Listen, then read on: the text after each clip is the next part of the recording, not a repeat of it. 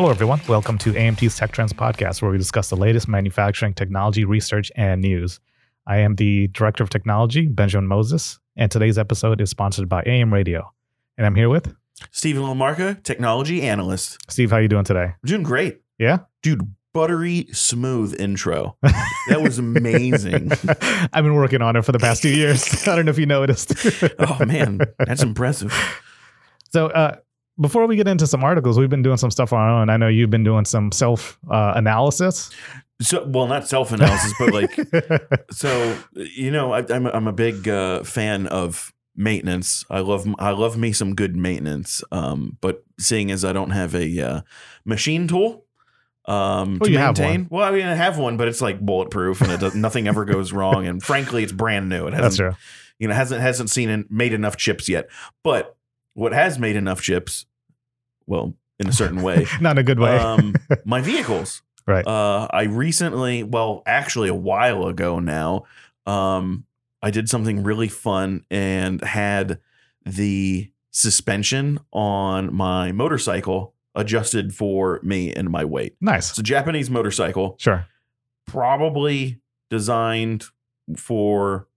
Well, the designers and team of engineers that made it, right, and conceived it, probably didn't have somebody as big and as heavy as me in mind when, you know, they set up the suspension. So kind of like airplane seats. Exactly. Exactly. Well, yeah, for any American, for that matter. But fortunately, a lot of, you know, not necessarily premium, but nicer, you know, bigger engine motorcycles typically have fully adjustable suspensions. Mine is figured, you know, I've got 2,500 miles on it now. It's probably a good idea to have it adjusted to my weight, yep, and size and whatnot. I've adjusted other things for my size, right, and fit. But let's do the suspension, and the suspension, to be fair, is already great. Nice. But when you pay for a fully adjustable suspension, why not have it fully adjusted, yeah, to you? And I did. And crazy enough, so I take it to this shop. A guy's been doing it for 30 years. He knows what he's doing. And he's like, well, yeah, we need to increase the rear suspension to, I think he said something like, you know, 0.95 Newton meters per kilogram. Oh, the spring rate. So he's actually adjusting spring rate. Spring rate for that.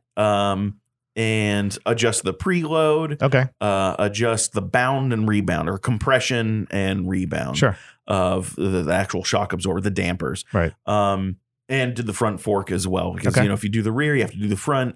And what's crazy is, you know, he's measuring everything. He's measuring it with the bike by itself, measuring it with me on the bike, right, and making these adjustments, and he's stiffening everything up. Right, he's making it stiffer. Right.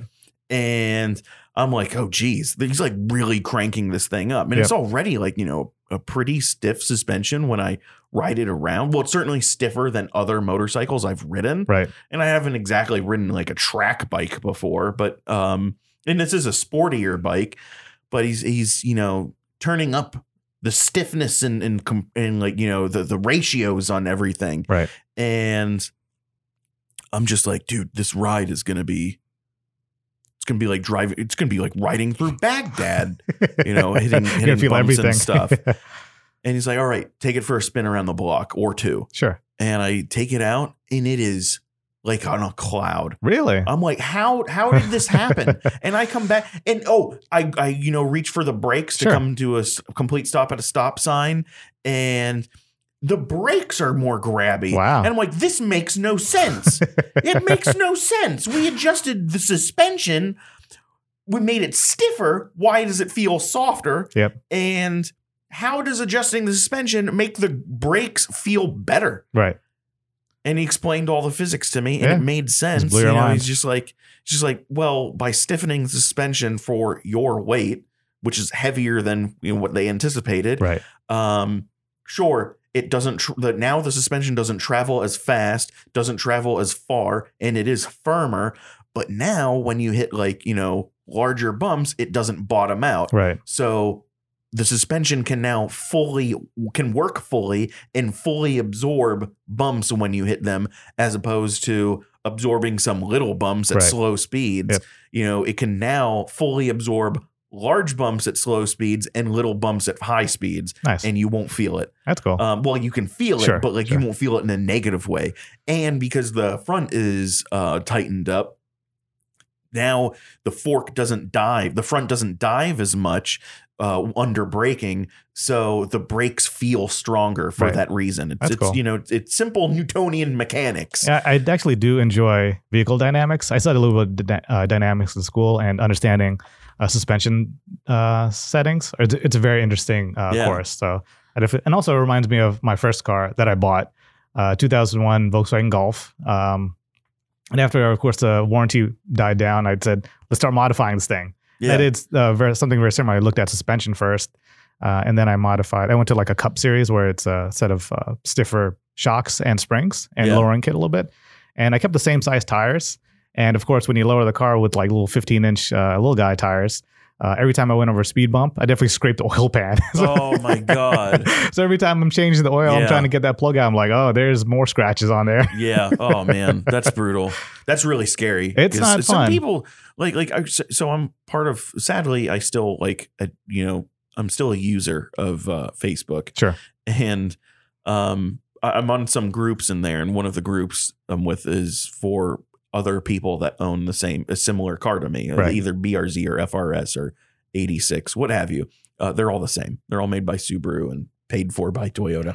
A lot of people like to lower those because they're all kids. Right. That, you know. And it's funny. It's a cascade series of events because at some point the aluminum oil pan was just getting so beat up that I guess either someone after one, they went to a steel pan, which is actually shorter. So I had to have the oil pan changed. Did it have like the baffles in it so you could corner better? No. Okay. It's a Golf. It wasn't fancy. No. Well, yeah, but those are sporty cars. Not 2001. Okay, it's not enough. It's not the GTI. It was just a four-door Golf. Oh, gotcha. It had the cool engine in it. It had the 1.8 turbo, but not the it was four-door. Gotcha. And then I put a racing seat in there. I almost forget that, but it was so much fun. Yeah. We took a couple of long road trips, like driving to the Tail of the Dragon, which is like 8 hours. And 8 hour in a racing seat. Non-adjustable racing seat too. Luckily I did that in my youth. I would not do that now. Wow. Yeah. As cool as racing seats are, like, don't get me wrong. I think they are awesome. I'm kind of glad I haven't gone to one. And I did have a harness. I had a seatbelt, the standard seatbelt and a racing harness in there. Yeah. So once I got on the Tail, I did wear the harness, and being pinned into your seat, not moving around. It's an amazing experience. You know, there's a cheat to do that. It's not exactly the same thing. Well, it's far from the same thing, but Like I tell Melissa whenever we go on a mountain road that's really windy and we're definitely going to take it harder, like pull your seatbelt all the way out. Right. Pull it all the way out and then let it go in. Sure. And that's a thing. That's like a feature of like that all seatbelts of any car have that not a lot of people think about and even know what it's for. Yeah. But it is. I don't know if it's for like securing luggage. Oh, I know what you mean. Yeah, but it actually works best when you're doing some spirited driving, sure, because it doesn't let you, especially in long, high G corners that don't like gradually get to a high G. Right. You know, it doesn't allow you to swing out of the way. Yeah. It doesn't pull you out of the way, because when you pull the seatbelt all the way out and then let it go back in, it's locked. Right. So it doesn't come out anymore until you unbuckle the seatbelt. Oh, that's cool. That's a good hack. It's a really cool hack. Yep. Not a lot of people know about it, but it is great. I don't think a lot of people understand how important a good seat is for keeping you in place. Like Definitely. You don't just get a racing seat because it looks cool or it's lightweight. Right. It's like they are designed to hold you in place. Yep. Everybody that, even when I got in my car, when the car first came out, and I sat down in it, and I was like, wow, this makes me feel really insecure. Like I can feel love handles going all the way up and down my body. Right. And the reason is because it's cradling you to hold you in place while you go around corners really hard. Steve, let's pivot to the word of the year. Word of the year. Goblin mode.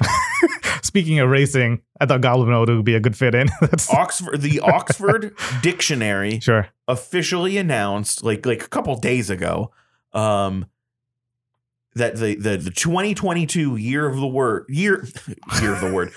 of the year is goblin mode. Have you ever used that in a sentence? No, but I've heard the youth use it. It's like, I assume it's like lit, or it's kind of mid. Something, for real. Something 20 years, people 20 years younger than me would say. Yeah, keep it a stack on God. I appreciate that. That's going to look great in the transcript, by the way. I feel bad for this transcriber. Steve, you want to tell us about our sponsor for today? Our sponsor for today, AM Radio, is the new podcast from Additive Manufacturing Media. Join editors Pete Zielinski, Stephanie Hendrickson, and Julia Heider as they share stories of companies succeeding with 3D printing today, talk about emerging trends, and discuss the future opportunities and potential for AM in the context of the larger manufacturing landscape. New episodes are published every other week. Subscribe now on Apple or wherever you listen to podcasts. Tune into Additive. Thanks, Steve. You bet. I got a couple articles here, and the first one I want to get to is from Science Daily, and it's actually, I think it's published from one of their Nature Communication journals. It's a weird tangent, but what they derive from here is researchers use ultrasound waves to move objects hands-free, which is interesting. Hands-free is... Use ultrasonic sound waves to move objects. So, okay, this brings two things to mind. Sure. Number one, acoustics. Yes. And, number one is two companies, Acoustics in our industry, the people that did like the machine tool spindle that vibrates at an ultrasonic frequency for cooling, or I don't know, some reason. It's really cool. Same guy that made that patent for acoustics. I've mentioned this before. The same patent actually is now used by Fabrisonic to use ultrasonic waves to weld sheets of metal together. It's a type of additive manufacturing now. Yep. That's really cool. That's really cool. So, and also ultrasonic. Does that mean like super high frequencies? Super high frequencies. We can get into like the frequency range that they're looking at, but I want to hear about it. We can, but it gets into like the energy behind that. And the article covers a lot of different things. You know, the research was done from Minnesota Twin City researchers discovered a new method to move objects using ultrasound. And what they're interested in is contactless manipulation, and they're really looking for applications like optics and electromagnetic application like drives and things like that. So it's a smaller market segment, I think, but it's a very interesting applications, because what they're doing, and I need to get into a little bit more, but because it's fairly fascinating. And to be honest, the article also gets into, they've known that they can use light and sound to move objects. That's been around for a while. I think they've done it on like the particle level, using light to move stuff. Right? Gotcha. But now they're trying to expand that concept up into large objects. So that's why they're looking at just optics. By an awful sound system. Exactly. Has too much sub bass. Now that's subsonic, to be fair. And they're looking at, so it's a combination of the source, so the ultrasound itself, but also they're looking at possibly coupling what they want to move with metamaterials too. Yeah. So they're using metamaterials on the outside to help move stuff, using ultrasound as an energy source to actuate the metamaterials for manipulation of the objects. Or like, like a non-Newtonian material. Yeah. You can activate it or deactivate it with ultrasonic sound waves, stuff that we won't hear. So it's not like it will bother you. That's really cool. Yep. So it's a very interesting look at being able to transfer, the sound, moving this object around, and they're looking at very precise movement too. So it's not like they can move it across the room, because that energy level would be outrageously high and probably kill someone getting in that way. Sure. But realistically, they're looking at very small and very accurate manipulation of these objects. So it's you could have, and I've seen that quite a bit. So a couple of years ago, I looked at Disney actually doing animatronics research on coupling pneumatics and electromagnetic drives for animatronics.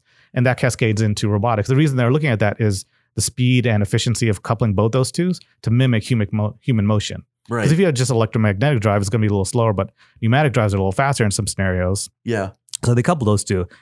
So I think this is another progression in robotics, where we're seeing energy sources being added to robotics, or changing how robotics manipulate objects quite a bit. Now, the scenario into manufacturing obviously is going to have some limitations, but being able to manipulate objects with different end-of-arm tooling is also, a big shift in the market too. Wow. So I thought it was a very interesting article. That is really cool. Do you happen to have, you said you had the frequency measurements in front of you. Do you know what? No, I don't. Okay. Because I know, like when you hear a really awful sound system and that has way too much sub bass, that sub bass frequencies are coming from the subwoofer speaker. Right. And subwoofers typically operate in the 5 to 10 hertz range.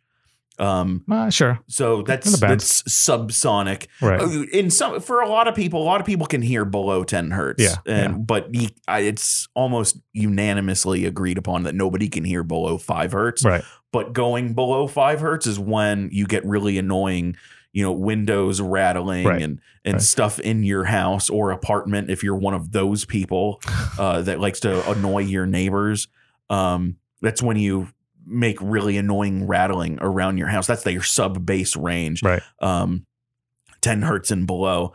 The really highs. Well, first off, speakers. I just want to bring up this really fun, cute thing real quick. So for good balanced sound, you want two types of speakers on each channel. For your mid to lows or mids to bass, you want a woofer. Sure. And for your mids to highs, you want a tweeter. Sure. If you want even more lows, you get a subwoofer. Right. And if you want even more highs and like really sharp and piercing or airy, sparkly and bright highs, you will get a super tweeter speaker. But what gets right in the middle of the perfect mids? Do you know what that speaker's called? No. A squawker. A squawker. I just learned that the other day. That's interesting. I never heard of that. And I've researched speakers for quite a while. So thanks, Steve. You bet. I learned goblin mode and squawker. Hear the word. The next article I have is controversial. So this is from Electro Magazine. It's actually, they published a white paper. So you have to input your info to get the full white paper. And I thought it's a good look. And the stance I'm taking from this is it's similar to the stance we've been taking in general. 5G is cool. 5G cellular communication is cool. But realistically in manufacturing, if you want faster speeds and you want to be able to keep up with technology as it's progressing, look at Wi-Fi 6.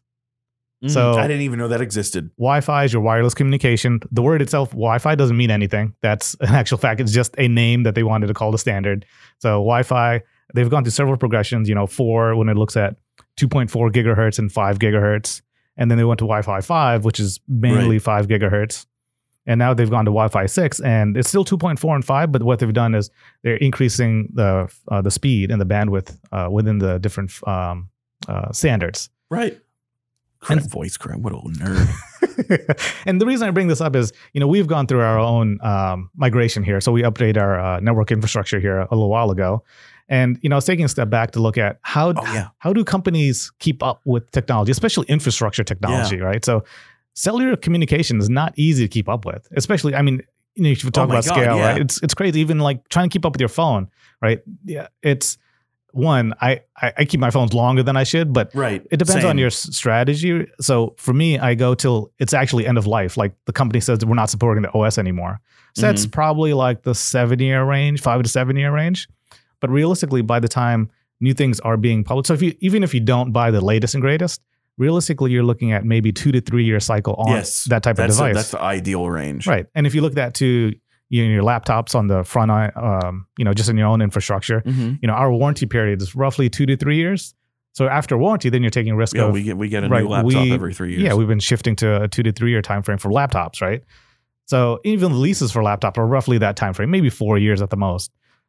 The data infrastructure is going to be along the same lines, right? We're seeing a progression of faster throughput on networks. So, we're seeing, 2.5 gig speeds on network structures, 5 gigs, and now 10 gigs is coming fairly commercially available. And that's over, standard cat cable. Obviously, it's, Cat 6. My friend Scott had Cat 6E. I have to see what standard. I think he had a friend who's moving back to Korea, and for some reason, I had Cat 8 cable. Wow! Did you know about Cat 8? I did not. That's cool. I don't know what speeds there are. He must be doing something kind of interesting. But back to the point of technology progression, right? So, if you are using wireless communication on your floor for wireless to like AMRs, right? You've got a ton of traffic like that where you do have true wireless devices, or even communicating through tablets or other communication devices on the floor. It still makes sense to try and keep up with more Wi-Fi 6, because I feel like the Wi-Fi standards, changing your wireless access points is going to be easier than changing your cellular communications if you're using that on the floor. Makes sense. Makes sense. And when we upgraded our network here in the office, I was like, you know, why are we doing this? Our network is, our internet's always been awesome here. Right. And Sean even asked that, our IT guy asked that to the technician who was installing the new access ports. Yep. Access terminals, whatever, the new routers. Right. And the network hardware. And the guy was just answered him, and he was like, well, you wouldn't keep your phone more than 2 years, would you?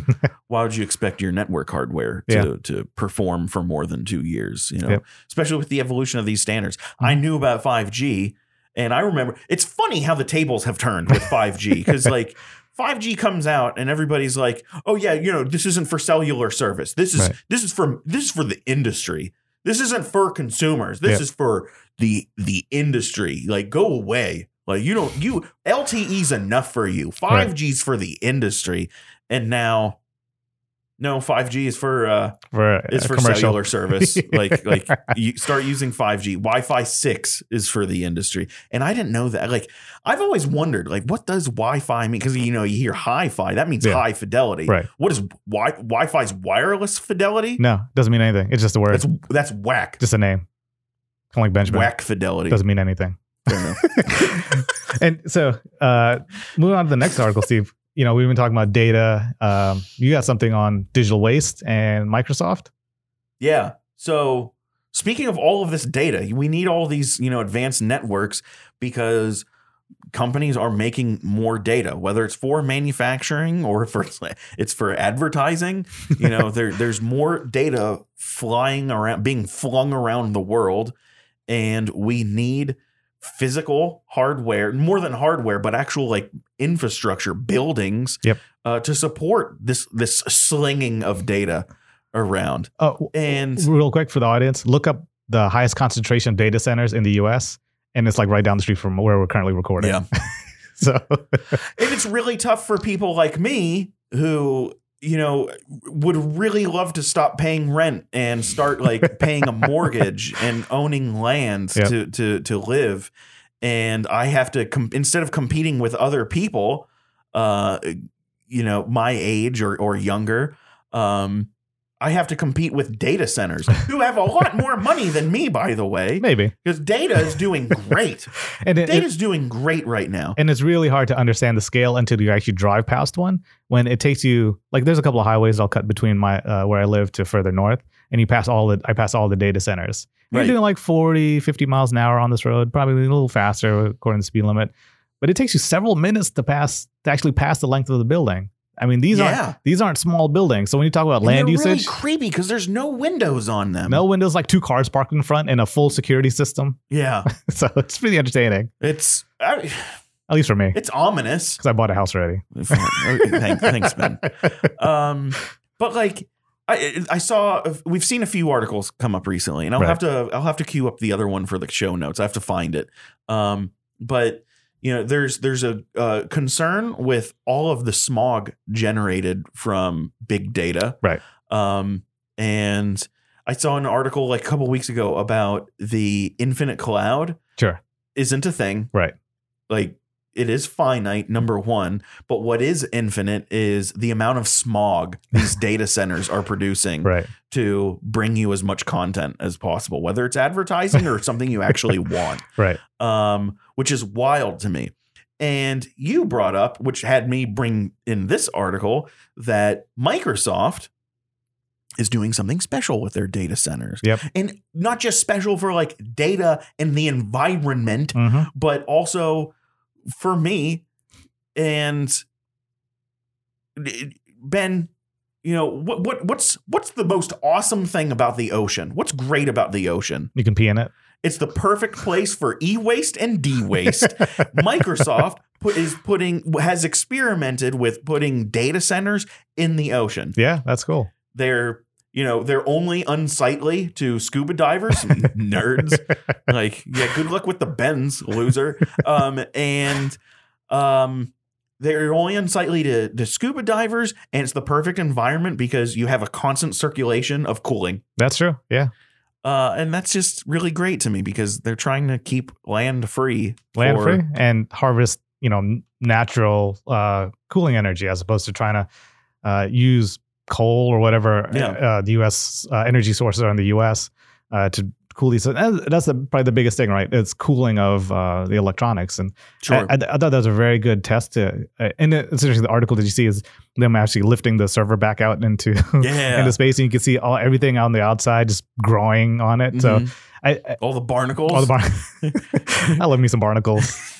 So I thought it was a very fun experiment and very useful test on how do we repurpose the land we're living in. Yeah. And I also really like that they came up with that term de-waste. And, you know, I'm only kidding about like the ocean stuff. Like there's a huge problem. Like it's crazy that we have like a land mass the size of Texas swirling around in our oceans. Yep. That is essentially nothing but e-waste in our plastic garbage. And, you know, throwing it in the ocean is not the solution. Throwing it in space, on the other hand, like get it out there. And we can do the same thing with data eventually. Launch it toward the sun. What do you think quantum entanglement is going to be implemented for? Putting all of our data in space. Now, so the lesson learned that I have here is the big takeaway here is that for me, like if Microsoft's willing to experiment this, you know, what can we do as, you know, within our own office building to positive and work in the environment that we live in, right? So it's not just we work in a 9-story building, you know, how can we positively influence the environment around us and not destroy it? So a lot of manufacturers are going to like solar panels for energy usage. And, you know, that strategy makes a lot of sense, but also they're still consuming a lot of water. They're still consuming a lot of cooling. They're still consuming a lot of energy around the facility.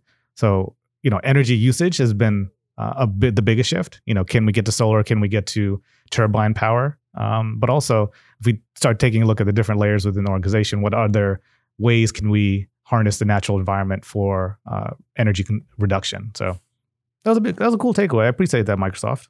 And yeah, Steve, good job, Microsoft. The article I want to transition to is called "Walk This Way," which I enjoy a good title pun. Yes. This is published from Syracuse University, syracuse.edu, so it's official.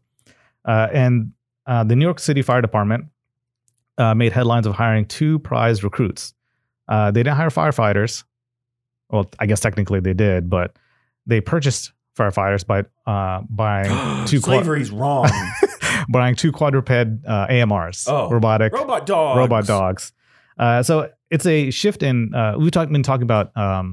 You know, Spot and different use cases from Boston Dynamics. I think they were using a different company for this, but it's a very interesting use case where they're still exploring AMRs to put those in places of danger where humans can avoid. So they're talking about, you know, crawling into collapsed buildings to help identify and retrieve victims or injured people, and, you know, detect radiological and nuclear materials and toxic gas. So basically putting all kinds of sensors to say, hey, canary, is there something dangerous in this tunnel?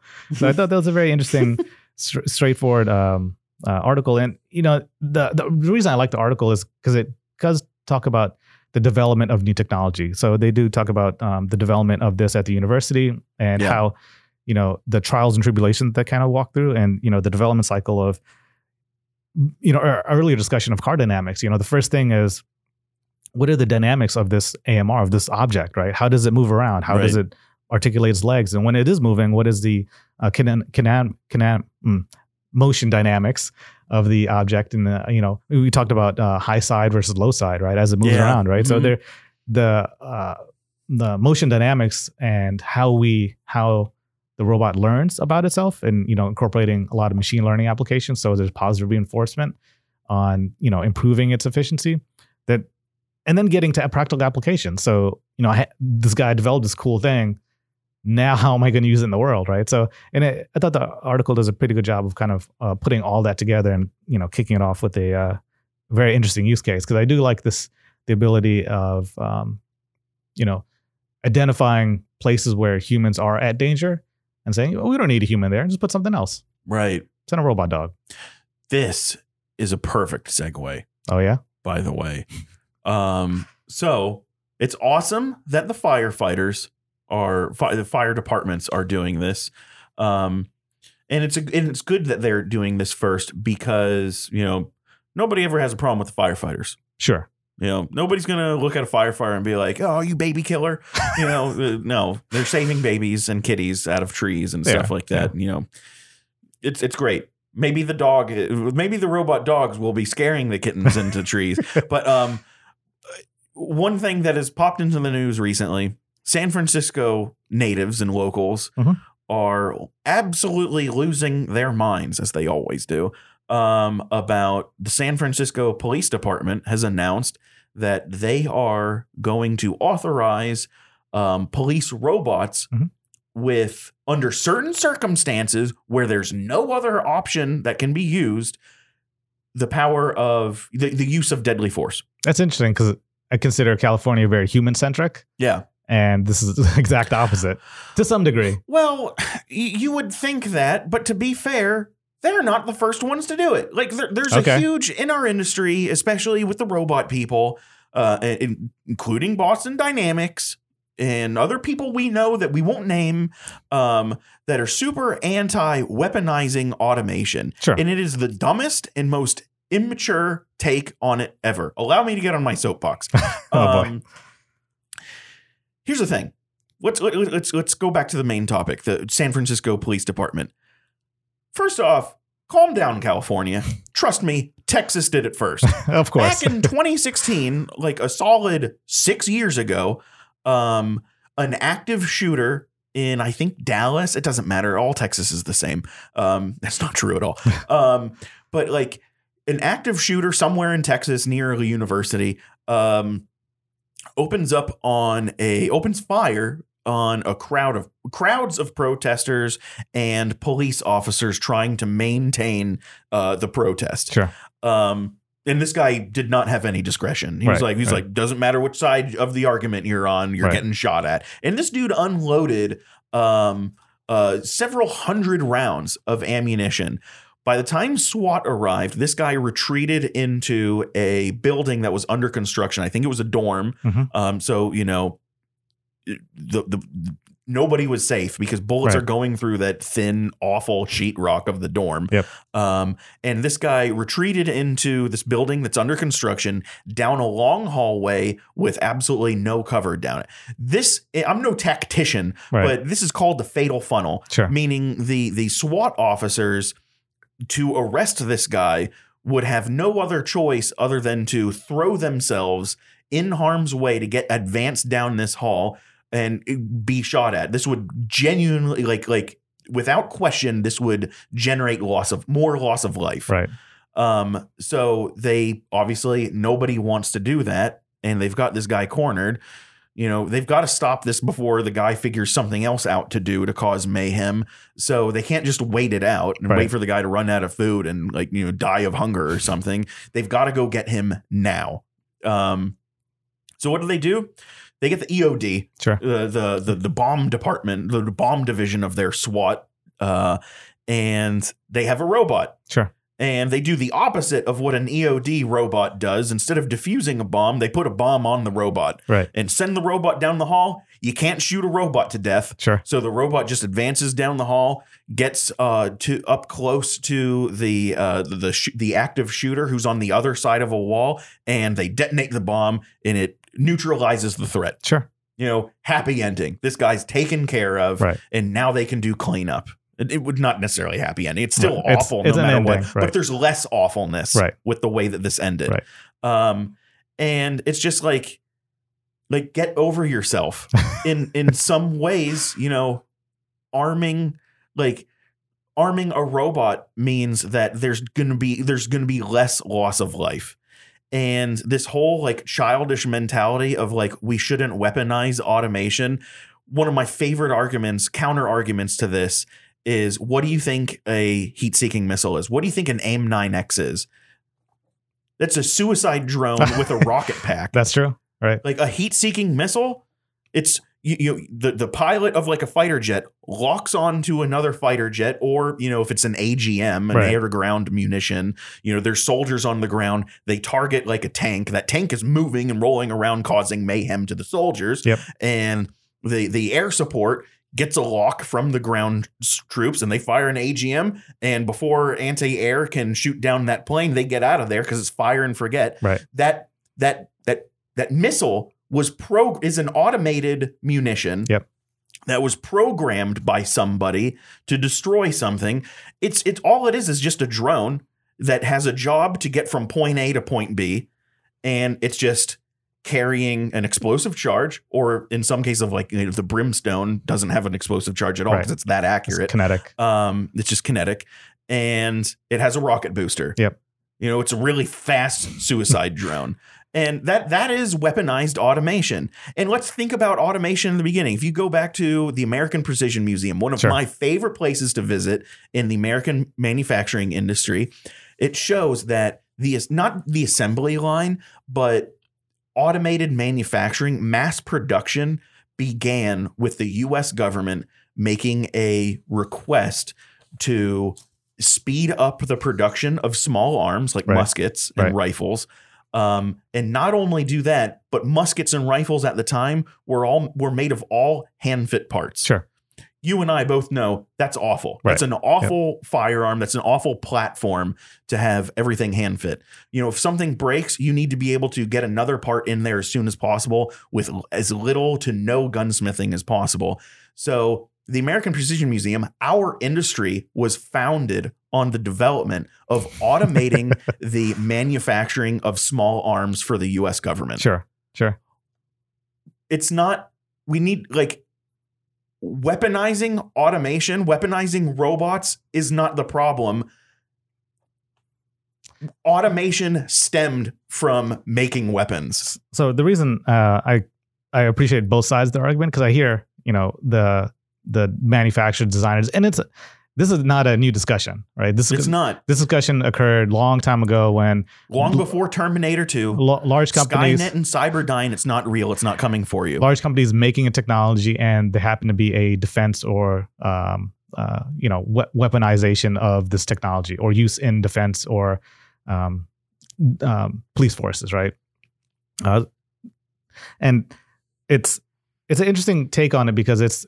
The black and white discussion of it is it's a technology, and they don't want that technology to be hurting people, which is fine. But one thing that there's two sides, and I appreciate your take on it, because I appreciate the view from California and the application in Texas, that in the end, it comes down to the human making the decision to use that technology. Yes. And I think we're missing that in the discussion of should we do this, right? And I think, empowering the decision making and holding the decision makers accountable is something we're missing a lot. And to your point of launching a rocket and forgetting, that comes down to the pilot and the human making that decision. And I think, in the broader discussion of things, we are losing sight of, we're very focused on the technology, as opposed to there's still a human involved. There's still a human that says we need to do this thing. And what is the closed loop cycle for holding that human accountable, or that process or system of humans involved in that thing? Because we are talking about humans in dangerous and extreme circumstances, right? The active shooter you mentioned in Texas, and then we're talking about earlier example of the fire department, right? Do you want a human to go in there with a sensor to see if there's nuclear waste or if there's toxic fumes, or when you can send a dog, right? So if you extract that to the police force, how do we hold the police force accountable for making those decisions? Right. And I do see the argument of where the humans outside the decision making process. That's a little scary. Yeah. But how do we move past that? Right. And it's and that you kind of you kind of touch on the argument. Well, okay, maybe we need to defund the police. And it's no, nobody wants to defund the police, because the people who want to defund the police are also the same people that are first to call the police. Sure. And there's no shame in that. What there is shame in is your message. Right. What you want to do is demilitarize the police. Right. Because what you're getting out of saying defunding is because police departments, the idea is that they think police departments are spending all of their money on buying toys instead of buying training. Sure. And because they're not the military. Their job is to protect and serve, not not patrol and secure. And I think we're stretching a little bit our conversation from technology. And I do think there's I'm getting back to it. I swear to God. There is a cultural aspect about training and the ethics of technologies. And there has been a lot of discussions on artificial intelligence and ethics also. Right. And there is a lot of, when you're training a model, an AI model or a machine learning model, there's automatically biases built into that. And there's a huge environment of ethics and technology. And to be honest, to your point, Steve, I think where we're seeing is a shift into the conversation of ethics in technology a little bit more. And why I'm so supportive of technology is because a police officer whose job is to protect and serve isn't the job of a soldier to patrol and secure. Right.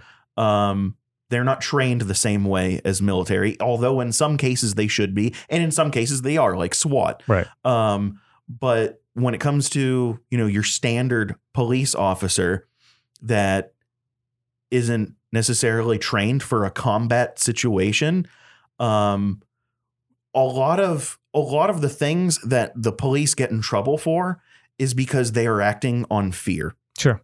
They are feared. They are fearful of their lives, of their livelihood, of dying. And if you take that equation out, which you can do that by putting the person behind a computer and a robot in the place instead, then there's no risk to a robot being damaged or destroyed other than money. There's not a loss of human life. Then the person who's controlling said robot can be more careful, can be more. And that's what I think, the demilitarization is the better term than defunding. We don't want that. Steve, the second to last got heavy. Second to last episode for the year got really heavy at the end there. Yeah. You feel good? I don't know. Listen. I don't know. I'm not. Okay. Listen. We'll talk about it later. Yeah. Thanks, everyone. I appreciate everyone. What do you people think? Like, share, subscribe, and comment down below. Where can they find more info to yell at you about this episode? Write your complaints on the back of a $100 bill and send it to 7901 Jones Branch Drive, McLean, Virginia 22102. No, but seriously, and for more information, you can learn and hear more rants, not quite like this, at amtonline.org/resources. Thanks, Steve. Bye, everybody. Have fun getting off your soapbox. Don't hate me too much.